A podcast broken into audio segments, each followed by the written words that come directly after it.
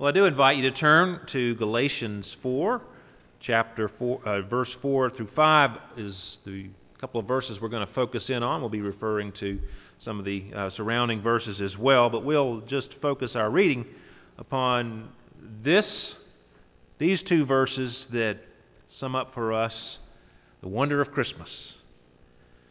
But when the fullness of time had come, God sent forth his Son born of woman, born under the law, to redeem those who were under the law, so that we might receive adoption as sons. May God bless the reading and hearing of His word to us this morning. Well, I was looking at the hymn, God Rest Ye Merry Gentlemen, and I'd never really you know, as you do with hymns that are usually in a hymn book with music, I never noticed where the comma is in that first line.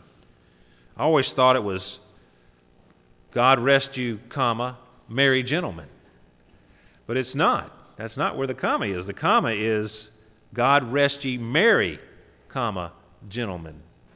And it's an old hymn. It's written uh, in the 1500s uh, in England. And what it actually means is God keep you, God keep you merry.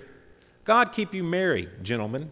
Let nothing you dismay. In other words, he's hoping, as we sing this, we're hoping and praying that God would help us to remember the gospel and, and for that to cause us to be merry. God rest ye merry. God keep you merry, gentlemen. Let nothing you dismay. Remember this. Christ our Savior was born on Christmas Day to save us all from Satan's power when we were gone astray. Oh, tidings of comfort and joy. We want to hear those tidings of comfort and joy from this wonderful couple of verses that we have in Galatians, where uh, verses 4 and 5 sum up for us what Christmas is all about. God sent forth His Son, born of woman, born under the law, to redeem those who were under the law, so that we might receive adoption as sons. And just as we sang earlier, indeed, joy to the world, the Lord has come. Let earth receive her King, and let every heart prepare him room. And may that be true of us today. May we prepare room in our hearts for Christ, the one who has come, born of woman, born under the law, to redeem us and adopt us into God's family. Now, to know the joy of these verses, we must get the background indicated by the very first word in verse 4. But, it's a very important word. It's only two letters in Greek, de, but it means just what it says. Just in English, we say it means a change in condition. We see here spelled out for us the human predicament in that word but, because it refers us back to verse 3. We were in a certain condition, but now there's a change, and we are in a different condition. We were on the verge of bankruptcy, but we won the lottery. That would be the way that we use that word, but. So in verse 4, we're, we're jumping into the middle of that discussion. If we have the joy of Christmas described in verse 4, what was the previous condition before the Son of God was sent forth? Verse 3 sums it up for us in, in a few words, a very important phrase. We were enslaved to the elementary principles of this world. Now, he's speaking here of something that is true of everyone who is not trusting in the redemption purchased by Christ. They are enslaved to the elementary principles of the world. Now, what does that mean? The elementary principles of the world. Now, that word, elementary principles, is one word. Uh, broadly speaking, has two meanings. It's not used often. In fact, Paul uses it four times twice here in Galatians 4, twice in Colossians 2. And then you see it in other, uh, other places in uh, literature of the day. But the first thing that it means, generally speaking, is basic principles, the ABCs, uh, uh, you know, the, the, addition, subtraction, the, the basic, basic knowledge, the, the, the things that we would talk about. Well, here's an example. It's the word we use for what children learn at elementary school. Elementary, the basics. They learn their alphabet, they learn the, the basic facts of addition, subtraction, multiplication, and so forth. So these are basic principles. And in this meaning, Paul is speaking of the law as the elementary principles. This is what's been going on here in Galatians 3. He's been talking about God's law. If you go back just a page or so there, now before uh, to Galatians 3:23, it says, and this is the beginning of the discussion we're in the middle of, now before faith came, we were held captive under the law, imprisoned until the coming faith would be revealed. So then, the law was our guardian until Christ came in order that we might be justified by faith. And then in verse 1 of chapter 4, he concludes this discussion talking about heirs and guardians and, and so forth. And he says, I mean that the heir, as long as he is a child, is no different from a slave, though he is the owner of everything. In other words, if, if a child's father dies and the father has specified a date when he is to receive uh, his full inheritance, and it's far off. In the meantime, he's kept by guardians. And he has no say so in anything until he reaches a certain age. And in that sense, he's, he's no different than a slave. He's got no, no say so, he's got no authority until the time comes. So he's, he's just a slave, though he's actually owner of everything. But, verse 2, he is under guardians and managers until the date set by his father.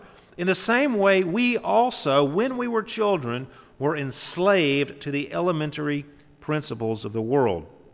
So he's looking at the law here. But look at verse 8. He picks up this same phrase again. Formerly, he's talking to the Galatians here, when you did not know God, they were pagans, you were enslaved to those that by nature are not gods. But now that you have come to know God, or rather to be known by God, how can you turn back again to the weak and worthless elementary principles, there's that word again, of the world, whose slaves you want to be once more. You observe days and months and seasons and years. I'm afraid I may have labored over you in vain. You see there, the Galatians, verse 8, were uh, originally pagans. Then they became Christians through Paul's teaching. That's what he's referring to there in verse 9. Uh, you can read about that uh, as a, just a brief sentence in Acts chapter 16. But after Paul left on his missionary journeys, he went to Galatia and Phrygia. Then he received the call to go to, to, to the Macedonians, to Philippi and the surrounding cities. He left the Galatians, and some people came in behind him, these people who they call Judaizers. And they said, Yeah, Paul, he was well and good, but he didn't give you everything you needed to know. You need to actually become Jewish in order to be a true Christian. You need to start following all the ceremonial laws and so forth. And these men were coming in and teaching that you had to observe the days, the months, the seasons, the years in order to be a Christian. Now, when the Galatians were pagans, they worshiped false gods. And they observed pagan festivals that occurred at certain days and months and seasons and years. Now the Judaizers are coming in, and they're telling them that they have to observe days and months and seasons and years. Now, the problem with observing these things is that Paul, or is that as Paul states in verse 10 there, these elementary principles, these laws, are weak and worthless.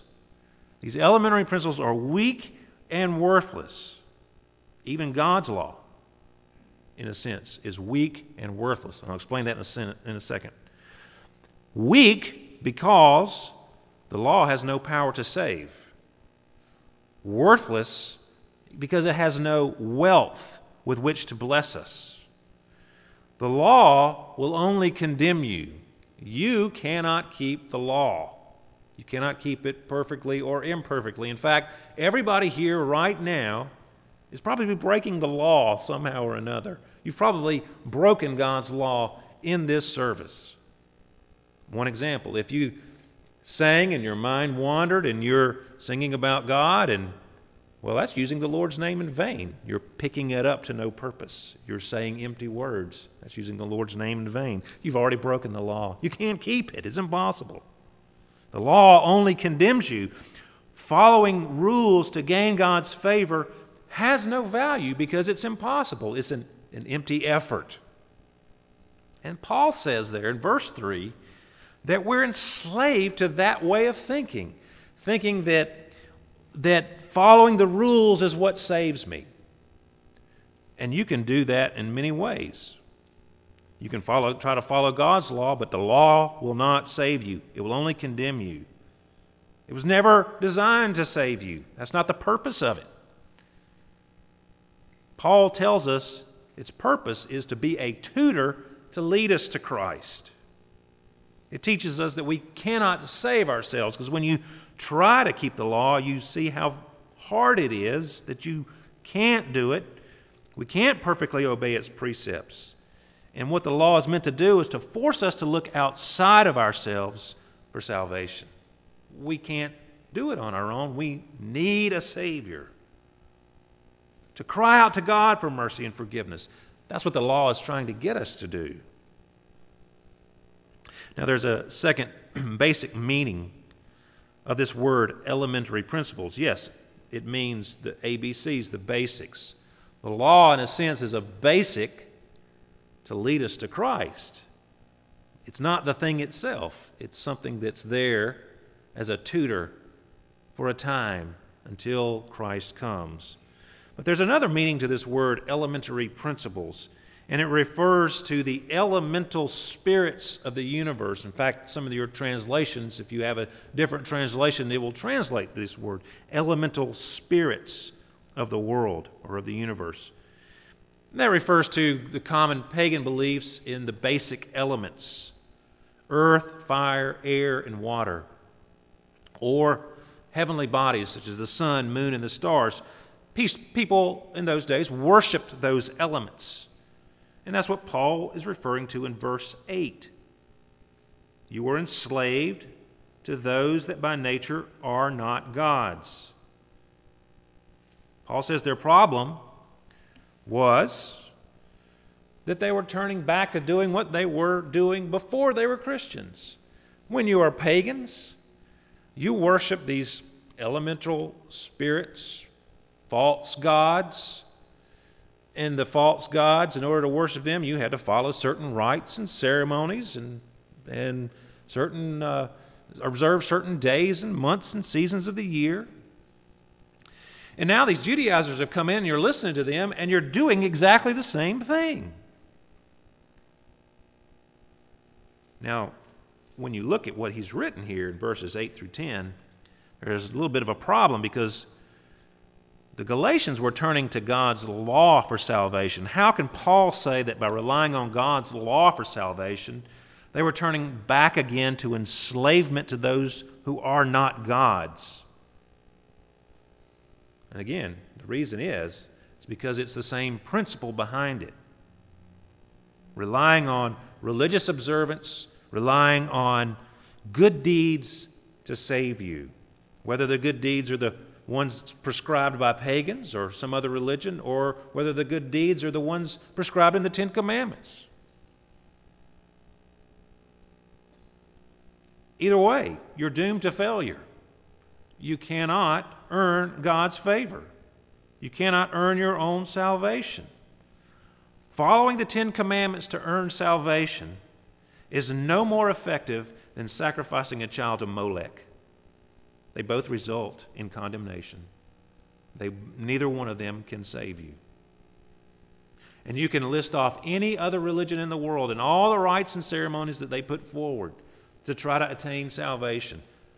There's only one way, and it's only in Christ. Keeping the law, keeping rules, being religious, all that results in condemnation. Now, don't get me wrong. The law of God is a good thing, it's a wonderful thing. But a shoe is not a hammer. Right? Now, I bet anyone here who's ever nailed, nailed a nail has at some time or another used a shoe to try to do it. And if we had a show of hands, a lot of people would be embarrassed, including myself. You've tried to, you know, you didn't have a hammer handy, so you had a shoe there, so you tried to bang the nail in with a, a shoe. It doesn't work. Now, a shoe is a great thing. I love my shoes. And they're very useful and they're very helpful when they're used as shoes, but not for hammering nails. And when you try to use a shoe to drive in a nail, what do you usually end up thinking? Man, I wish I had a hammer. It'd be so much easier if I had a hammer. See? In the same way, the law is not meant to save you. The law is, is not meant to save you. It's meant to make you say, I need a Savior. I need a Savior. So Paul asks the Galatians, How can you turn back again to the weak and worthless elementary principles of the world, whose slaves, whose slaves you want to be once more. See, there's a spiritual dimension here behind it all. Yes, we're talking about following, they're, they're going back to following God's law. They used to follow pagan laws. But either way, there's some evil spirits behind it. Yes, they were worshiping false gods. That's pretty blatantly false idolatry. There's probably demons involved in that, is eh, eh, behind it. But there is a dimension here where Satan can use God's law. Satan can, and he does, he convinces people that they're good enough to merit salvation. Blinds their eyes. People think, I can be a good person, I can follow a set of rules, and I can be religious, and that's all I need to do to get into heaven. If you think that, Satan has you blinded. You're enslaved to the elementary principles of the world. That's the default mode of human thinking that my deeds will merit my salvation. And Paul's telling them, warning them, you're going back to that old way of thinking. Don't do that. The law is not meant to save you. But God has made to this human predicament that we find ourselves in, and that we're tempted to go back into, because that's what the Galatians were Christians. They were tempted to think that way. And we as Christians today are tempted to think that way. But there's a divine provision that we need to be reminded of. But when the fullness of time had come, God sent forth his Son. Now we see here God's plan. The fullness of time had come. That implies a plan. At the time when it was meant to happen, God sent forth his Son. God acted when the fullness of time arrived. Now, my kids have always wanted to open their Christmas gifts on this. They asked last night, can we go ahead and open one of these gifts? Because they know what they're getting. And I always, you know, some people do that on Christmas Eve, and I have no problem with them doing it. Not them, my children, but other people doing it. I always was like, no way. Christmas morning is when we are opening the gifts. That's the appointed time. And we're not going to do anything until the appointed time. It's a plan, and I'm going to execute that plan. And we're not going to violate the plan in any way. Well, God has a plan. That's what it means. He had a plan to, to enter history, to time and space, an allotted time that was just the right time that He had foreordained for Him to send forth His Son into the world. So God has a plan, and that, isn't that wonderful? Things might seem dark and difficult, and you don't understand. Why can't I open my presents on Christmas Eve? But God has a plan. You know, why is this happening to me? Why is why is my circumstances the circumstances that I have? If you're God's child, He has a plan. He always has a plan. He's never surprised. He always has a plan. So God takes action. It says God sent forth his son. Isn't that wonderful that God so loved the world that he gave his only begotten Son? And that's what he's talking about here. God acting for our salvation. See, we don't save ourselves. God could have, if, if we could save ourselves by law keeping, then he didn't need to do any of this verse 4 stuff. He could have just sent an angel or somebody down and say, hey, you bunch of losers, work harder, try more, be better, be good. But no, he sends his son into the world to do something for us. And who came? God's agent, his son, born of woman, born under the law. Those are wonderful statements there. We're going to have to unpack that a bit. Born of woman, of course, he was born of the Virgin Mary, but this is uh, referring to something broader, and it refers to his humanity. He was born of woman, which means he was born in a natural way. He was a human being. Yes, he's the Son of God. God sent forth his Son, fully divine, but he was born. He was a baby in a manger. Uh, he had diapers and a mom and dad, and he was born in the natural way. God, agent, took on human flesh.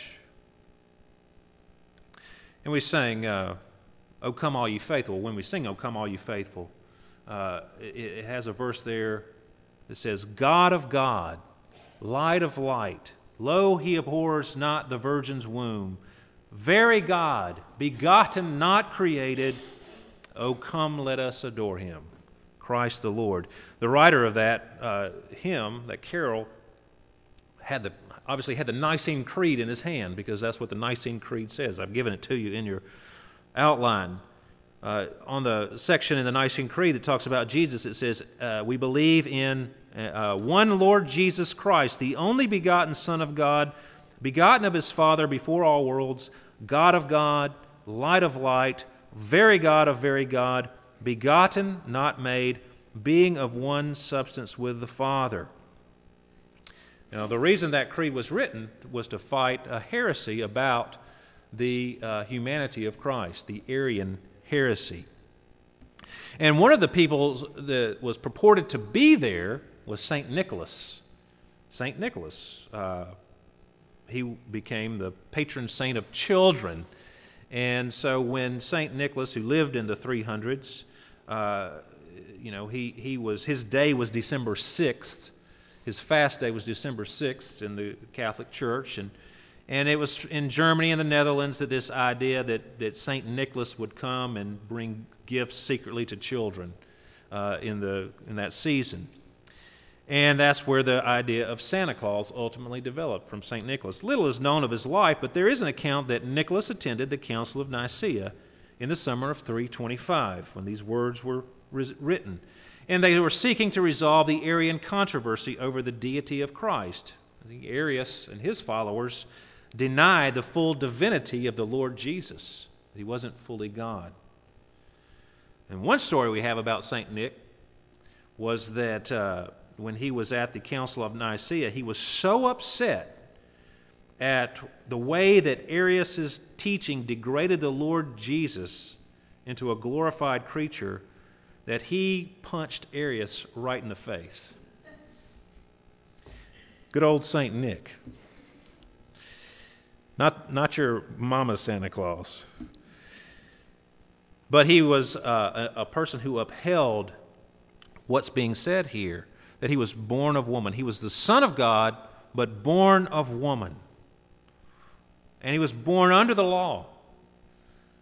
He became a person born under the law. We're all born under the law, and that means that we are subject to the law, subject to God's law. Everyone is subject to God's law, including Jesus. The difference between him and us is that he kept the law perfectly in every way, every moment of his life. There was not even one millisecond where he did not keep God's law perfectly. He, every moment of his life, in thought, word, and deed,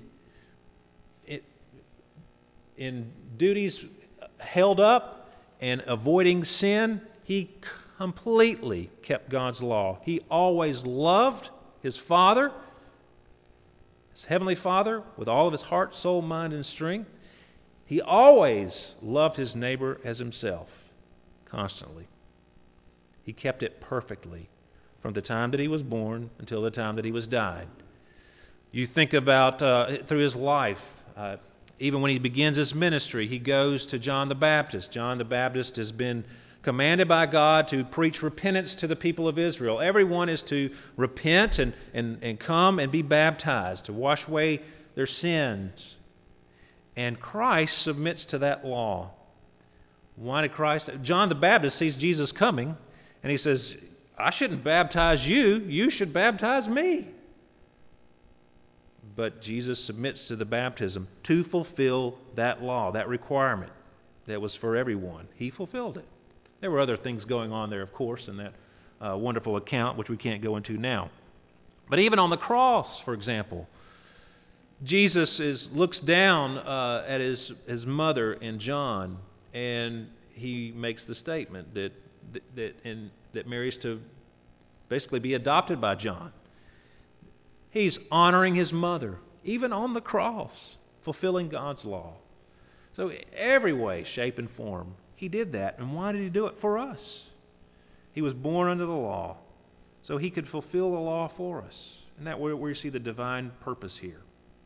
The third thing, he did this, sent the Son of God into the world, born of woman, born of the law, to redeem those of us who are under the law who can't keep it. People who try to keep it and think that they're doing a pretty good job and that God's going to uh, be nice to them at the end, that's us. But He came and He did it for us. We don't have to do that. Try to earn God's favor by our law keeping. He redeemed us. He, that's a term that talks about purchasing a slave, purchasing a person out of slavery. He's redeemed us. He's paid the price. He paid for our sins on the cross. He fulfilled all righteousness in our place in His life as our substitute. So that we might receive the adoption as sons, to be brought into His family, to be welcomed in to say, Yes, you're my son. And he doesn't say daughters there because in those days, daughters didn't have full rights. The only people who inherited were the sons. The daughters didn't get any inheritance. That's why they, the Bible uses this male language. It's not because it's, uh, you know, they're male chauvinist pigs. Making a statement, a legal statement about our status. We're, we're adopted with full rights. We're full heirs, joint heirs with Christ. Every spiritual privilege is, is ours, whether we're, we're, we're men or women. We're all adopted as sons. And we couldn't do that ourselves, it had to be done for us. And that's why this verse sums up to us the joy of Christmas. Joy to the world. The Lord is come. Let earth receive her King. Let every heart prepare him room. Have you done that today? Have you prepared room in your heart for Christ? Are you resting upon His work? Or are you trying to go back to the elementary principles of the world? To, to work, work, work, to try to earn God's favor, however way that you think you should do that. No, you should turn to Christ, rest upon Him, make room in your heart for Him. Let's pray together. Lord, we thank you for the divine solution to our problems. And Lord, we pray that we would not look to human solutions to our greatest problem, our sin problem. Lord, we pray that you would convince us to cry out to you for mercy and to revel in the glory of the gospel. Lord, this message of peace with God and adoption as children, redemption from our sins, we pray that that would impress us this Christmas season. And that we would once again love you with all of our heart, soul, mind, and strength, and love our neighbors ourselves. Make us truly grateful this Christmas season for all that you've done for us. Lord, may we not be distracted by all the materialism and, and holiday trappings that the world throws at us, but may we rejoice in the gospel this Christmas season even if it's for the first time, especially then if it's for the first time. And we pray all this in Jesus' name. Amen.